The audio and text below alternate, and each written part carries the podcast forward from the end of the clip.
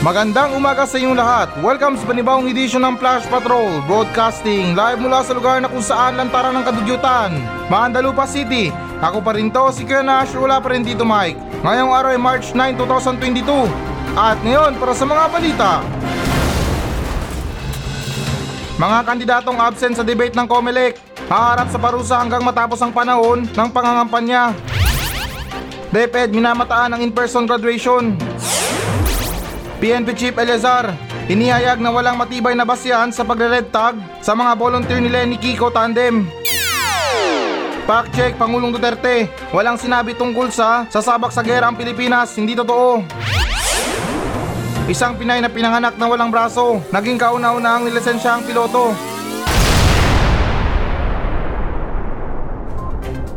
Mga kandidatong absent sa debate ng COMELEC, haharap sa parusa hanggang matapos ang panahon ng pangangampanya. So okay guys, na alinsunod sa ulat ng CNN Philippines na natapos na ng Commission on Election ang tatlong debate sa pagkapangulo at dalawang vice presidential at itinakda ang mga ito ilang linggo bago ang botohan sa Mayo na may babala ang mga opisyal ng parusa para sa mga kandidatong laktawan ng mga kaganapang ito. Empty po yung podium. And at the same time, yung mga kandidatong hindi umattend ay hindi na makakagamit ng ating e-rally platform. Sabi ni COMELEC spokesperson James Jimenez sa paglakda ng kasunduan sa grupong Vote Pilipinas para sa tinatawag na Pilipinas Debates 2022. At dagdag pa rito ang mga e-rally channel ng COMELEC ay nagpapalabas ng mga campaign video at live stream na kaganapan sa mga pambansang kandidato gabi-gabi sa pamamagitan ng Facebook app para tulungan silang maabot ang mas malawak na audience sa kabila ng mga paghihigpit sa pandemya na naglilimita sa harapang mga kaganapan sa kampanya. Ang mga kandidato sa pagkapangulo at vice presidente ay binibigyan ng 10 minutong puwang sa pag-ikot Sinabi ni James Jimenez na ang pagbabawal sa paggamit ng e-rally platform ng COMELEC ay mananatiling hanggang sa katapusan ng campaign period sa Mayo 7. Ah, okay. So, yun lang ba ang parusa sa kanila? Parang sa pagkakaintindi ko na yun lang yung punish sa kanila. Ang hindi lang sila pwede gumamit ng ano, e-rally platform. Alam nyo guys na wala akong ganong idea tungkol sa mga ganyan. Pero 'di ba pag sinabi nating parusa or punishment man 'yan, 'di ba yung mga lumalabas sa isipan natin something na ano, mga palo na masakit, hindi pagkain ng ilang araw, huwag pumasok ng bahay, sa labas ka lang matulog, mga something na ganun ba na punishment. Although na marami namang klaseng punishment, pero sa ganitong klaseng ano, kasalanan, parang mabigat na rin to eh. Hindi naman sa minamasama ah, pero mantakin nyo. Tatakbo sa pagkapangulo yung tao, pero sa mga debate absent. Tanong ko lang, di ba nila kaya patunayan na karapat dapat sila na pangulo? Kasi para sa akin ha, sa mga ganitong klaseng debate, dito natin malalaman kung gaano katalino yung isang tao, kung paano siya gumawa ng paraan, kung paano niya ibato yung mga aligasyon sa kalaban niya, or kung paano na gagawa ng solusyon yung mga problema. Pero guys, na sa simpleng pag-attend lang sa mga debate, hindi pa nila magawa. What more na lang kung naupo yan at nagka-problema tayo sa Pilipinas. Sa mga debate nga wala, ano pa kaya dyan? Kaya ganun pa man na hindi naman sa amin na masama, ako wala akong kinakampihan na kandidato since na nagsimula ako sa pagtatrabaho sa ganito. Pero sana man lang guys na itong dalawa na nawawala na to, hindi ko lang alam kung ano bang pinaggagawa nila na siguro um, opinion ko lang ha. Uh, ulitin ko, opinion ko lang. Na takot lang sila na magkanda bulbul yung mga pinagsasabi nila. At saka tingin ko na siguro ilan din sa mga kalaban nila or katunggali nila sa pagtakbo sa pagkapangulo ay talagang nakaredy yung mga katanungan para sa kanila. Yung tipo na talagang madidiin sila sa mga ganong tanong. Siyempre, sa mga kumakalat na rin na mga balita, ang dami mga alegasyon sa kanila. Kaya ulitin ko na tingin ko lang ha, itong dalawa na to na natatakot na mabara sa mga debate. Kasi syempre natingin ko lang ha, kapag hindi nila nasagot yung mga katanungan sa kanila or yung mga tinatanong sa kanila, mapapaya sila sa maraming tao. At yung mga tao ay magsisimula ng madismaya sa kanila. At saka ito guys, dagdag ko lang ha, itong sa mga inaasta nila, hindi naman sa amin na masama since na ito yung topic at napaka-obvious naman kung sinong nawawala sa mga debate para bang yung inaasta nila na senaryo lang sa eskwelahan. Yung tipo na sila yung estudyante tapos sila hindi sila takot malate, hindi sila takot na umabsen, hindi sila takot na magsuot ng incomplete na uniform. Kasi ano, malakas ang kumpiyansa nila sa loob ng paaralan. Mga ninong nila ang mga gwardya. Tapos auntie nila yung mga teacher at nanay nila yung principal. Na para bang wala kang ikakabahala kahit na lumabag ka sa batas ng paaralan? Kasi syempre hawak mo lahat. Ay nanay ko naman yung principal, okay lang yan. Kahit na siguro na ipatawag ako sa school principal. Wala rin, parang sa bahay din ako na pinapagalitan. Hindi naman sa amin na masama pero para sa akin parang nakakainis yung ganyang klaseng ano ba, mga mindset na ginagawang advantage yung mga kung anong meron sila. At saka tingin ko na itong mga debate na to sa pagkapangulo, required naman talaga to or kasama naman to sa step para tumakbo sa pagkapangulo. Tapos sila, i-escapo lang sila o hindi sila mag attend sa mga ganyang klaseng debate? Hmm, napapaisip lang ako, ano kayang dahilan nila? Napaka-coincident naman kung sasabihin nila palagi silang may LBM kapag ano, kapag araw na ng debate. Umaga sa mga normal na empleyado, palaging absent sa lunes. Ang tawag doon, Monday sickness. At last guys na ito pahabol ko lang ha para sa mga tao na nagsasabi dyan na kaming lahat mga Pilipino gising na kami sa katotohanan. Alam na namin ang lahat. Gising na gising na kami. Oo, gising na kayo sa katotohanan, sabihin na natin para sa inyo. Pero yung ilan pa rin sa inyo, tanghali na kung gumising. Partida, galit pa yan kung walang ulam. Alam nyo guys na huwag tayo masyadong umasa sa mga gobyerno. Hindi porket na nangako sila sa ganitong klaseng ano, ganitong klaseng ano ba, pag angat sa inyo sa buhay, huwag natin talagang asahan yan. Dahil yan ay propaganda lang or parang ano ba, pabango sa mga salita nila. Halangan naman guys na sabihin nila na oh ito sa lungsod na to. Um, hindi ko yung tutulungan kasi ano yan, mabaho yan tulad ng Mandalupa na pinamumunuan ni Mayor Cookie na sobrang pangit. Mga ganong klase na salita, hindi nila sasabihin yan. Malamang tatakbo sila sa pagkapangulo, syempre kailangan nilang pagandahin yung mga salita nila. Maniwala kayo guys na kung sakali man na manalo yung mga manok nyo or kahit sino man lang sa kanila dyan, sa dami ng pinuntahan nila para mangampanya. Suntok talaga sa buwan kung babalikan pa yung mga lugar nyo para itupad yung mga pinangako nila sa inyo. Seryoso lang talaga guys na sinasabi ko sa inyo or pinapayuhan ko kayo kahit na yung iba sa inyo ayaw makinig dyan, huwag talaga tayo na 100% na umasa sa gobyerno. Dahil ang gobyerno nagtatrabaho sa buong Pilipinas. Hindi lang sa mga bumoto sa kanila at sa mga nakamayan nila, buong Pilipinas yan, talagang napaka-busy nila. At saka remind ko lang sa inyo ha, ang Pilipinas ang laki ng utang sa mga ibang bansa. Umaabot or tumataginting ng mga trilyon yan. Kaya huwag tayong umasa na kapag nanalo yung manok natin, kinabukasan may isang sakong bigas na agad sa labas ng pintuan natin. Kaya ganun pa man guys na kung usapang parusa lang naman, parang medyo bitin yata para sa akin yung sinasabing parusa sa kanila. Parang mas okay yata na kung pakainin sila ng sili, paluin yung kamay, or ano, paluurin sa munggo. Tapos yung dalawang kamay, lagyan ng libro. Ganong klaseng parusa dapat ang ipataw. Kasi guys, na kumbaga sa gera, ang tawag dyan, duwag. Hindi naman sa amin na masama kasi duwag talagang tawag para sa akin dyan. Ayaw humarap sa mga debate? Yan, debate lang yan ha. What more na lang kung totoong gera yan. Kaya muli guys na ito sa paglilinaw lang ha. Matagal ko na tong sinasabi sa inyo guys na wala akong kinakampiyan na ibang kandidato dito. Ang gusto ko lang mangyari na maging pantay sa lahat ng mga tao, yung mga ginagawa ng mga ibang kandidato. Na yung iba talagang nag-e-effort na pumunta sa mga ano, sa mga debate, ready sila na harapin yung mga aligasyon sa kanila, ready sila na tanggapin yung mga binabato sa kanila, ready silang sagutin yung mga napakahirap na tanong. Ganyan dapat yung Pangulo. Kasi kapag mayroong problema yung bansa natin, malaki man yan or maliit, sila pa rin ang harap sa mga problema. Pero tingnan nyo anong nangyari. Tulad ng sinabi ko guys na hindi naman sa amin na masama. Para na lang sa mga debate wala pa sila. Dapat yan kapag nagpakita, hinga ng excuse letter. Or hindi naman kaya call parents.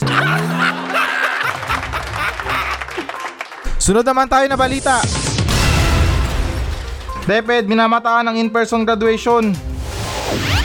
So okay guys, na alinsunod sa ulat ng Inquirer Net, dalawang taon matapos ang pagsuspinde ng mass gathering dahil sa COVID-19 pandemic, ang mga magtatapos na estudyante sa basic education level ay maaaring payagang makaranas ng physical graduation rights ngayong taon. Ayon sa Department of Education o DepEd, at guys, nadagdag pa rito na sinabi ni Education Secretary Leonor Briones sa isang press conference kamakailan na umaasa siya na ang mga paaralan ay maaaring magdaos ng mga personal na seremonya ng pagtatapos. Depende sa pagtatasa ng panganib sa kanilang lugar. Kung ang pagtatasa ng panganib sa iba't ibang riyon ay patuloy na bumubuti, ang mga pagkakataon na payagan ang pagsasagawa sa tao na pagtatapos ay tumataas din sabi niya. Ang Office of Undersecretary for Curriculum and Instruction ay kasulukuyang gumagawa ng mga patnubay kung paano ito ipatupad ang aktibidad. Yun no, usapang edukasyon.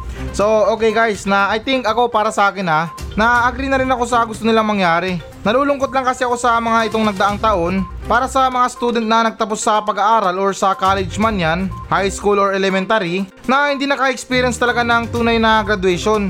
Yung tipo na maglalakad ka sa red carpet para kunin yung diploma mo or ano ba, yung nakasuot ka ng toga. Iba pa rin kasi yung piring, piring.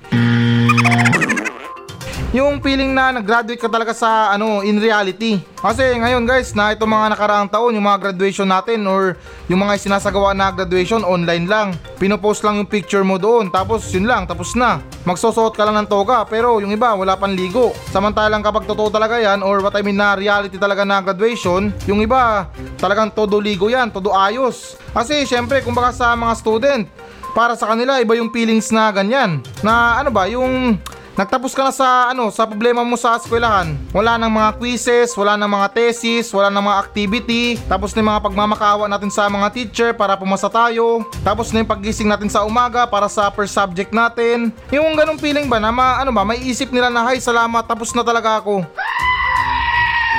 Ako guys na ito hindi naman sa nagdadrama ha. Ako hindi ko talaga naranasan na mag-graduate. Pero isa yan sa mga naging pangarap ko talaga, ang makapagtapos ng pag-aaral. Pero guys, ganun talaga. Ah, ano ba, parang ako tinanggap ko na lang na kung ganito ang kapalaran ko, hindi ako makapagtapos ng pag-aaral, ay tanggapin ko na lang. At least na kung hindi man ako nag-graduate sa pag-aaral, eh proud pa rin ako kasi marami pa naman akong na-graduate. Graduate na ako sa pagra-rugby. Graduate na ako sa pagiging tambay. Graduate na ako sa pagiging ano, pagiging pasaway.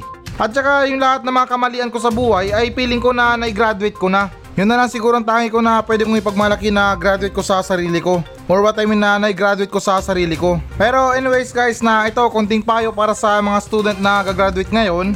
Huwag kayong maging kumpiyansa na porket graduate na kayo ay wala na kayong problema.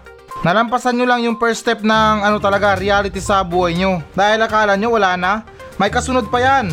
Kumbaga sa pagkain pagkatapos ng lumamon, ay meron pa kayong dessert. Yan ang tinatawag natin na board exam. Kailangan yung ipasa yan para ano, mas maging mataas yung ano nyo, yung degree nyo sa pag-aaral. Or sabihin na natin ba ano, na required sa mga pag-apply sa trabaho yung mga board passer. Yung sa mga matataas na kumpanya ha. At saka syempre sa mga kurso natin kailangan board passer ka talaga. Halimbawa na lang dyan kung gusto mo maging engineer ay kailangan mong ipasa yung board exam ng engineer. Gusto mo maging teacher ay kailangan mong ipasa yung board exam ng teacher. Sa mga medtech, sa mga pharmacist, yung mga radtech na yan. Kailangan mong ipasa bago ka matawag na registered na nurse, radtech, medtech, at kung anong kurso mayroon ka. Hindi naman sa pinipressure kayo ha, pero kailangan nyo ipasa talaga muna ang board exam. Nang sa ganun, move forward na naman kayo para sa pag-a-apply sa trabaho. At saka wag rin kayo maging kumpiyansa na hindi porket na board passer kayo ay talagang matatanggap kayo sa trabaho. Nandun na yung salita na oo matanggap ka or madali ka lang matanggap sa trabaho. Pero syempre nahabulin mo rin yung mga kumpanya na maganda yung bigayan. At so far kung nakapasa na kayo sa mga ganyan sa mga pag-apply sa trabaho, meron na kayong trabaho, meron na naman kasunod yan. Yan ang tinatawag natin na responsibility sa buhay. Kailangan natin paaralin yung mga kapatid natin, tulungan yung magulang natin, ayusin yung dapat na ayusin sa mga bahay, bumili ng mga ari-arian. Tapos kung nagawa mo na yon, sunod step na naman. Andyan na yung mga pag-aasawa. Para syempre na bumuring kayo ng sarili nyong pamilya. At kapag nakamtan nyo na yon, dyan na kayo uulanin ng mga bills. It's time to exchange your money to receipt. Andyan na yung mga bayarin sa mga loan, bayarin sa mga ilaw, tubig, at saka marami pang iba. Pero ganun pa man guys, sa lahat ng sinabi ko, eh wag nyo naman talaga na i-pressure yung mga sarili nyo. Gawin nyo masaya yung buhay nyo. Ika nga nila na life is too short. Pinanganak tayo sa mundo na to para maging masaya. Ah, at hindi mo problema. Kaya isa rin yan sa mga dahilan kung bakit na bilib na bilib ako sa mga Pilipino. Talagang pinanghawakan yung kasabihan na yan na pinanganak tayo sa mundo na to para maging masaya at hindi mo problema. Kaya tingnan nyo, ang daming tambay ngayon kasi gusto lang nila maging masaya. Sunod naman tayo na balita. PNP Chief Elazar inihayag na walang matibay na basihan ang pagre-red tag sa mga volunteer ng Lenny Kiko Tandem. So okay guys, na alinsunod sa ulat ng CNN Philippines na walang matibay na batayan ng mga aligasyon na nag-uugnay sa mga dumalo ni Vice President Lenny Robredo at running mate na si Senador Kiko Pangilinan sa Grand Rally ng mga komunistang grupo. Sinabi ng isang kandidatong senador na kaalyado ng Senador Ping Lacson noong lunes. At dagdag pa rito guys, na ibinahagi ni dating Philippine National Police Chief Guillermo Elazar na bahagi ng senatorial slate ng partidong Reforma Standard Barrier Lacson sa CNN Philippines The Source ang kanyang opinion sa red tagging ng mga taga-suporta ni Robredo na dumalo sa Grand People's Rally sa Cavite noong March 4. At gate ni Elazar na ako'y naniniwala na mahirap magkaroon ng allegation or we can say na binabayaran silang pumunta doon. But on the allegation na galing ito sa kabilang grupo or yung communist groups, I believe walang basihan para masabi natin iyon. Sinabi ito ni Elazar isang araw matapos magkomento si Lacson sa mga pahayag ni Cavite Representative Boying Remula na ang mga dumalo sa rally ay sinasanay umano ng National Democratic Front o NDF ang koalisyon ng mga revolusyonaryong organisasyon kabilang ang Communist Party of the Philippines o CPP at nito Armed Wing New People's Army.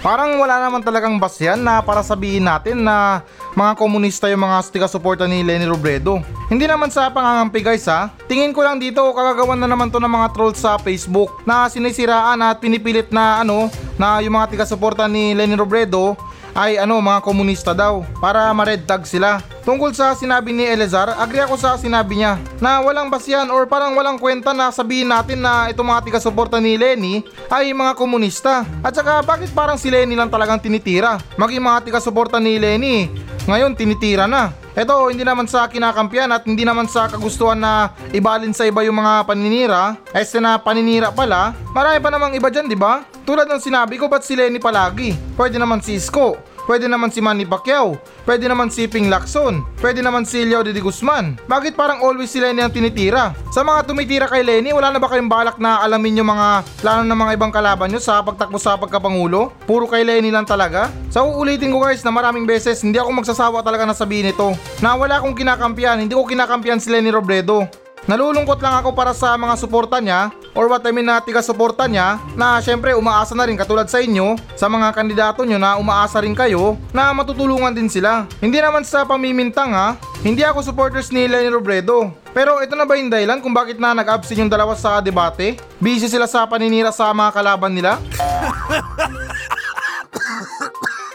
maging sa mga tiga-suporta nadamay na. Sa pagkakaunawa ko sa balita na to na wala tayong matibay or walang matibay na ebidensya para akusahan natin yung mga tiga-suporta ni Lenny Robredo na mga NPA.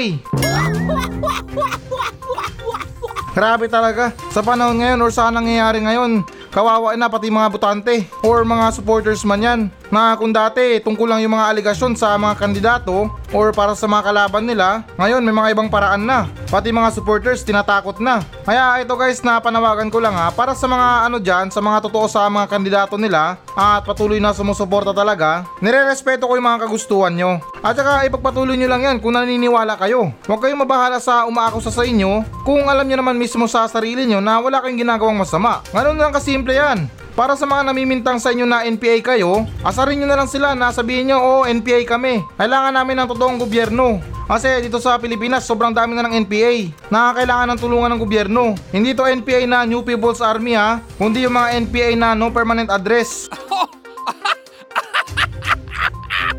na sobrang uwaw sa tulong ng gobyerno. Sunod naman tayo na balita. Fact check, Pangulong Duterte, walang sinabi tungkol sa sabak sa gera. Ang Pilipinas, hindi totoo.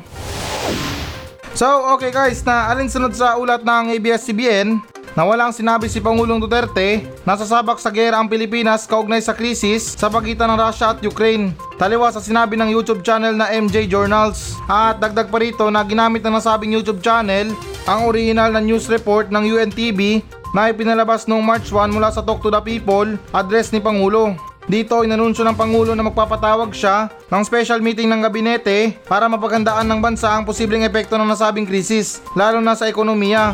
Pero pinatungan ng MJ Journals ang original na video ng report ng iba't ibang larawan ni Duterte at nilagyan ito ng mapandin lang na clickbait ng titulo at teksto. At dagdag pa rito guys na maliban sa video na ito, dalawang beses pang nagpost ang MJ Journals na nasabing video na pawang nilapatan rin ng iba pang mapandin lang na titulo at teksto. At guys na ito basahin ko na rin yung mga sumusunod na nilagay sa teksto. Announcement President Duterte, pinaghahandaan ang gera sa Russia at Ukraine. Announcement Press Duterte, naghahanda para sa posibleng gera. So, okay guys, na ito I hope na naliwanagan din kayo sa explanation ko kasi ako naliwanagan din ako. Pero anyways guys na maliwanag naman sa balita na to na pinapalabas or pinapaalam sa ating lahat ng mga Pilipino na yung tungkol sa sinabi ni Pangulo na kumakalat sa YouTube or sa Facebook man yan na pinaghahandaan daw ni Pangulong Duterte ang gera sa Russia at Ukraine. Pero sa kabila no, na kinumpirma ng ABS-CBN na itong balita na to ay peke. Huwag kayong maniwala guys na ang Pilipinas ay makikialam sa gera ng Russia. At saka ito guys, nadagdag ko na lang din ha, alam niyo yung salitang clickbait? Mapapansin niyo yan sa YouTube or yung mga ginagawa ng mga ibang vlogger na nagpapalabas sila ng mga larawan ng ano, nakaubad na babae or parang sexy na babae para yung mga tao na mainggan nyo na i-click yung page na yon or yung something na i-play yung video na yon. Nang sa ganun na syempre para sa views na rin. Pero itong YouTube channel na to na may pangalang MJ Journals, kakaiba yung naisip niya. Gumawa siya ng peking balita para sa kunwari na pagpalag natin or pakikialam natin sa gera ng Russia at Ukraine. Which is na napaka-imposible naman na mangyari. Para sa akin lang na napaka-imposible. Kaya ganun pa man guys na ganun ang ginagawa ng mga may-ari ng channel sa mga YouTube or meron sila mga video na ina-upload na something parang gusto nila na maka-earn ng maraming views at saka reaction. Alam nyo guys na maraming beses ko na to na inulit. Kung gusto nyo talaga na makabasa ng legit na balita, huwag kayong magpunta sa mga YouTube na iba yung pangalan ng channel. Tangin yung mga popular sites lang yung mga basahin nyo. Yan na yung mga ABS-CBN, Rappler, Philstar, Inquirer.net, GMA Network at saka marami pang iba. Huwag kayong magpapaniwala sa mga YouTube channel na kukunti lang yung mga subscriber. Dahil ano ba, parang gusto lang nilang ano sirain yung utak nyo or ano ba, guluhin yung utak nyo sa mga nangyayari sa Pilipinas. Kaya ganun pa man na laking tulong na rin to para sa programa natin or what I mean na itong programa na to na meron tayong fact check. Inaalam ko yung mga polls or mga fake news na balita nang sa ganun na may parating ko sa inyo na yung ganung klaseng balita ay peke. Medyo magulo man yung explanation ko guys pero I hope na naintindihan nyo. Huwag na wag tayong magtitiwala sa mga hindi sikat or hindi kilala na mga news site dahil ang mga yan ay nanuloko lang ng mga tao para guluhin yung mga utak natin. Yung mga ginagawa nila pang personal na interest lang yan. For views and reaction lang yung gusto nila na makuha. Wala silang pakialam sa mga pinaggagawa nilang content. As long na something interesting para sa iba since na yan naman ang nangyayari sa mundo ngayon na yung bansang Russia at Ukraine ay naglalaban ay para sa mga tao na mapansamantala ay talagang gagawa sila ng mga ano ng mga peking balita para yung mga ibang tao ay magkainteresado or what I mean na magkaroon sila ng interes. Kaya mag-ingat tayo sa mga binabasa natin na mga news site. Alamin talaga natin kung legit ba na news site yan kasi mahirap na na ano, malis yung landas natin sa mga balita na pinaniniwalaan natin.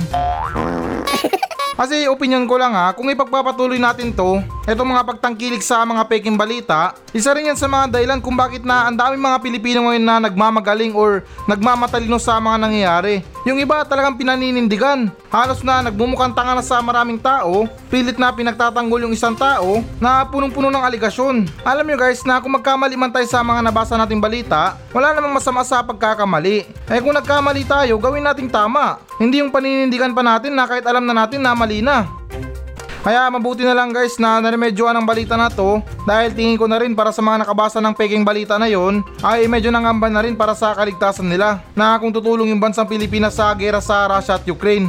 Tulong sa pamerienda or sa yosi pwede pa eh kung tulong naman sa lakas ng militar eh baka masayang lang yung buhay. Kaya kung tutulong man, mas prepare ko pa na tumulong na lang tayo sa pagbigay ng mga hopya, pandesal, tubig, mineral at samahan na rin natin ng mainit na kape. Sunod naman tayo na balita. Isang Pinay na pinanganak na walang braso, naging kauna-una ang nilisensya ang piloto. So okay guys, na alinsunod sa nakaka-amaze na balita na to at alinsunod na rin sa ulat ng CNN Philippines, si Jessica Cox sa isang Filipino-American, motivation speaker at founder ng non-profit, ayos na non-profit, na right-footed foundation para sa mga taong may kapansanan. Hindi lang iyon, siya ang may hawak na Guinness World Record bilang unang taong walang armas sa mundo ng sertipikadong magpapalipad ng eroplano. At guys, nadagdag pa rito sa pagsasalita ng bagong araw ng CNN Philippines noong Martes, binanggit ni Cox ang tungkol sa Project 2025 na ang layunin na i-customize ang isang RB10 na maaring kontrolin sa pamamagitan ng paglalakad hindi lamang upang matugunan ang kanyang mga espesyal na pangangailangan, ngunit upang may palaganap din ang mensahe sa buong mundo na ang kabansanan ay hindi nangangahulugan ng walang kakayahan. Ah, okay. So, nakakabilib naman ang balita na to na imagine nyo na lang yung piloto walang kamay. Pero bago ang lahat na ako kanina pa ako nagtataka habang binabasa ko ang balita or habang pagbasa ko pa lang ng balita na paano siya nakapagpapalipad ng eroplano kung wala siyang kamay. Kasi pansin ko sa mga movie na yung mga nagpapalipad ng eroplano, sa pag-start pala ng eroplano, ang dami ng kinakalikot. Ang daming pindot, ang daming dukot, ang daming sikwat. Alam ko na yung eroplano mayroong autopilot. Pero paano naman yung mga pag-landing? Hindi naman sa minamasama ah, iniisip ko lang na baka skills niya na yun. Na anuhin sabang lumalanding. Pasintabi lang sa salitang noens ha. Etong salitang noens na to, tricks to or skills to. Yung mga pagmamaneho ng bike ng ano, hindi gumagamit ng kamay, pagmamaneho ng motor na noens, pero anyways guys, na I hope na meron akong listeners dyan na merong kapansanan para kahit paano na may motivate, may, may motivate. may motivate kita sa ganitong klaseng balita. Ako unang-una sa lahat, bilib na bilib ako sa mga taong may kapansanan pero hindi adlang sa kanila yung kapansanan nila para mamuhay ng normal sa mundo na to. Sobrang saludo ako sa inyo. Mas nakaka-proud pa kayo sa mga taong normal na buo or kumpleto pero wala namang silbi or saysay sa mundo. Hindi naman sa amin na masama pabigat sa magulang, tamad mag-aral, tamad maghanap ng trabaho, hindi marunong tumulong sa sarili. Mas nagmumukha pa silang may kapansanan kaysa naman sa taong talagang literal na may kapansanan. Pero kahit papano na kumakahid pa rin at sinusubukan na mamuhay ng normal. Alam nyo, pagpatuloy nyo lang ganyang klaseng pangarap nyo. Para sa mga taong may kapansanan, pagpatuloy nyo lang yan. Huwag nyong irason or idailan yung kapansanan nyo para hindi na pagpatuloy yung mga pangarap nyo. Kung itong babae nga, wala nang kamay nakapagpapalipad ng eroplano. Partida, lisensyado pa. Ikaw, anong dahilan mo para hindi mamuhay ng normal or maging masaya? Tandaan natin na piliin pa rin natin ang maging masaya. Kesa naman na balutin tayo ng kalungkutan hanggang sa pumanaw na tayo. Baka sabihan lang tayo ng anghel sa langit. Ang boring naman ng buhay mo. At anyways guys na ito ibahin lang natin ng konti ang topic ha. Parang nagtataka na ako sa mga balita tungkol sa mga Pilipino. Etong sasabihin ko pasintabi lang ha. Hindi ko lang alam kung proud lang ba tayo or gusto lang natin makiisoso. Iniisip ko lang kasi guys na kung bakit na dumating tayo sa ibang bansa para ibalita lang na itong half American, half Pilipino na walang kamay tapos nakakuha ng lisensya ng piloto. Nakaka-amaze yung kwento niya pero kung dito sa Pilipinas, marami namang mga tao na may kapansanan dito pero talented naman. Magaling mag-drawing kahit walang mga kamay. Marunong magbulkit ng gulong kahit na walang kamay. Yan, mga pure Filipino yan ha. Pero hindi ko lang maintindihan kung bakit na parang bihira lang sila ma-discover. Parang tunog kasi guys na mas proud pa tayo sa isang half American, half Filipino, kaysa naman sa pure Filipino na may kapansanan pero talentado. Alam ko dito sa Pilipinas sobrang dami na mayroong kapansanan pero talentado. I hope na balang araw na ma-discover din kayo at nang sa ganun na may pagmalaki ko rin kayo sa lahat ng mga tamad na buo naman or pinanganak na normal. So, ito na ang pinakahihintay nyo guys. Magbabasa na tayo ng audience mail. At okay, so ito mula pa rin to sa mga nagmensahe sa atin sa Facebook page ng Flash Patrol.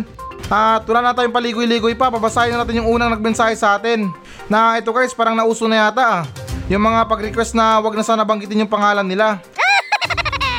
Pero okay, nang dahil na rin sa kailingan mo na wag banggitin yung pangalan mo, ah ito guys, pakinggan yung sinabi niya.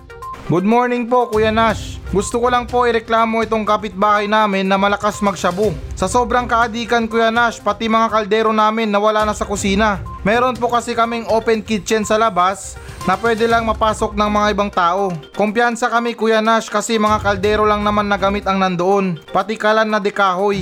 Kaya hindi namin lubos maisip Kuya Nash na pati kaldero namin na gamit ay tinangay ng mga magnanakaw. Hinala ko lang po Kuya Nash na yung kapitbahay namin ang tumira ng kaldero namin.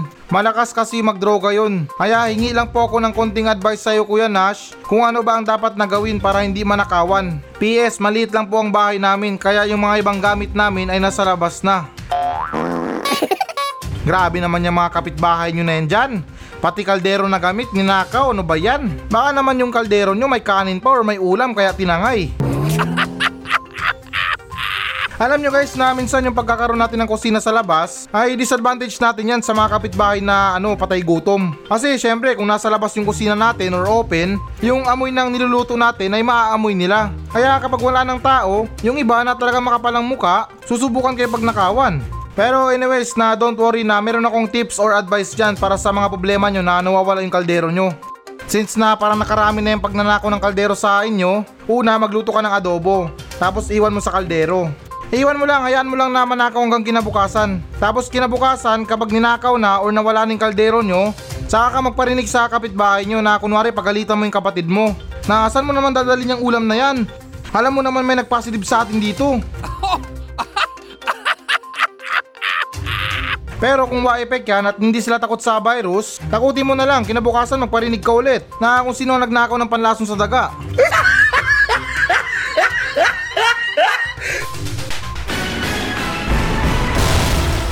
Hello guys, na bago natin tapusin ang show na to, ah hinihikayat ko lang yung mga audience natin na mag-message sa akin dito sa Mandalupa Station para sa mga reklamo nyo sa kapitbahay nyo, reklamo nyo sa asawa nyo, sa mga kaibigan nyo, at kahit sumbong na rin para sa mga katarantaduhan dyan sa lugar nyo. At kung boring ka naman, pwede naman kayo magpa-shoutout sa akin ng buong angkan nyo. Mula ninuno nyo hanggang apo, isa-shoutout natin yan. Kaya guys, na ano pang iniintay nyo? Magmensahe na kayo dito sa Facebook page ng Flash Patrol at nakakaasa kayo na walang minti sa mga pa-shoutout nyo. Paki-like na rin ang Facebook page ng Flash Patrol. Maawa na kayo, desperado na ako sa buhay. Kaya ulitin ko, para sa mga reklamo sa buhay, reklamo sa kapitbahay, reklamo sa mga tao, ay huwag kayong maya na magmensahe sa akin sa Facebook page ng Flash Patrol dahil actionan natin yan ng makabuluhang kalukuhan.